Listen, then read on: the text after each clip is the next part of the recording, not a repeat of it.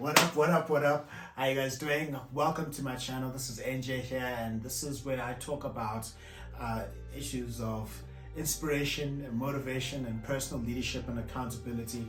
And my favorite tagline is that success is the progressive realization of a worthy ideal. That means you're going after what you've always wanted to go after because it's aligned with your highest values. And that's the only way for you to live a truly fulfilled and inspired life. And today I want to talk about a, a story that I heard from a great speaker, Brian Tracy, where the question is asked, What is your Aunt Martha?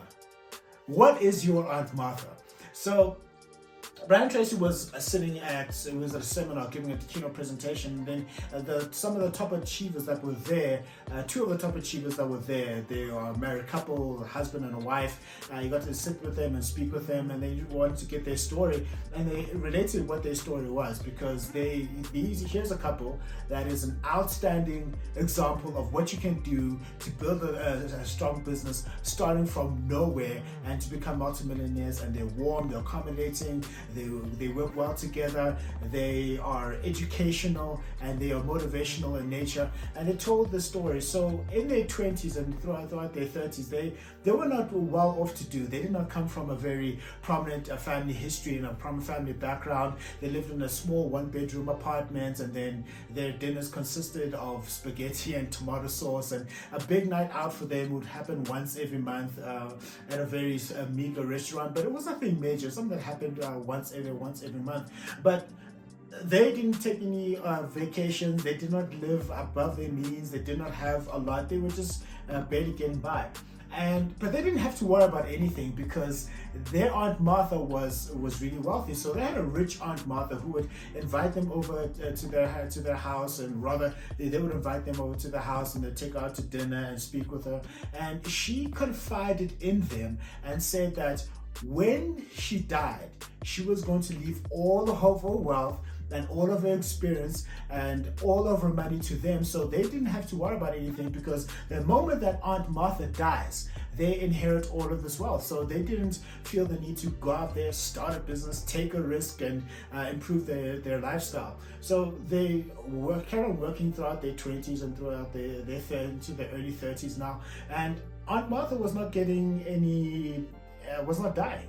Aunt Martha was getting looking healthier and healthier by the day, and they still carried on, hoping that by the time Aunt Martha dies, then that's when they're going to get all their their wealth.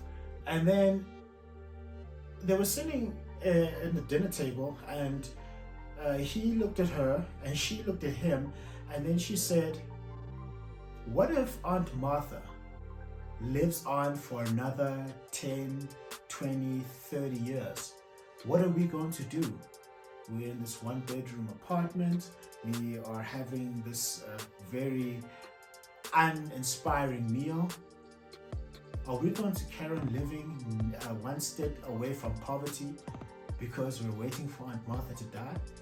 and that's what the that's what the woman said because you know women are sometimes smarter than men in this uh, specific instance and so they decided to act as if aunt martha was going to live for forever. So that's when they started to uh, look out for opportunities and then the husband went out and found a janitorial service and he uh, started he bought that janitorial service and then he started um, the janitorial service being a cleaning service. He started uh, get a, a clean service. He, bought up the franchise, he started another franchise, another chain, and his wife joined him in that uh, in that chain, and they became multi-millionaires. And they, that's where they got to where they were right now because they realized that if they want to wait for Aunt Martha to die, they will be uh, one step away from poverty for the rest of their lives. And so the rest of the story is, is that Aunt Martha lived for another 20 years. And when she passed away, this is where you had the reading of the will. And all of their relatives were in the reading of the will.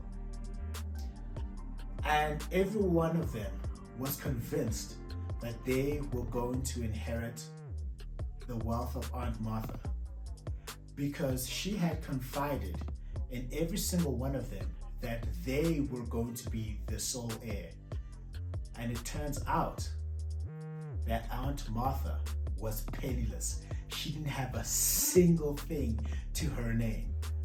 and she had confided in every single one of them to said and said that you are going to inherit my wealth you are going to inherit my wealth you are going to inherit my wealth and she was living off of the good graces of all of her relatives because they thought that they were going to inherit aunt martha's wealth and what i get from the story is what is your Aunt Martha? That's a question I'm asking myself, a question I'm asking you. What is your Aunt Martha? What is that thing that you are waiting for before you go after what it is that you want?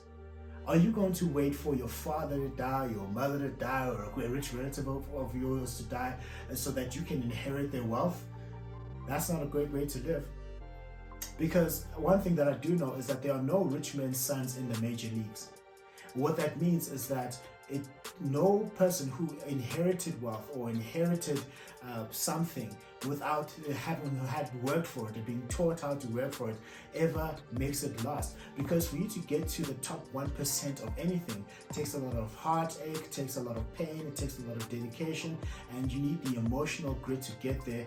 And that is why there are no rich men's sons in the major leagues. Personally i'm i'm really happy that my last name is not jobs or gates or obama or rothschilds or rockefeller or motsepe why? Because i can build something for myself and no one will ever question where that came from because there are no rich men's sons in the major leagues. And also, I'm not going to wait for uh, someone to leave me wealth, or I'm not going to wait for a, a, a, company to fire someone, or I'm not going to wait for a, a business person or CEO to just hand over the reins to me.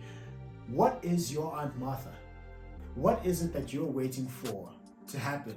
Before you go after or you go and you get married or you start that business or you go after the job or you apply for the job or you start that initiative within your company what are you waiting for? What is stopping you from just going after it? Take a lesson from these this married couple. They acted as if aunt martha was not going to die. And then that gave them the courage it gave them the impetus and it gave them the fervor to go after a life that now they are proud of. And as a result of them not waiting for Aunt Martha's wealth, they were able to build a multi million dollar fortune. So, my question is to you what is your Aunt Martha? And my challenge to myself and to you is don't wait for Aunt Martha to die. Don't wait for that circumstance to change or to go into your favor. Don't wait for the moment to be perfect. Take the moment and make it perfect. Don't wait for.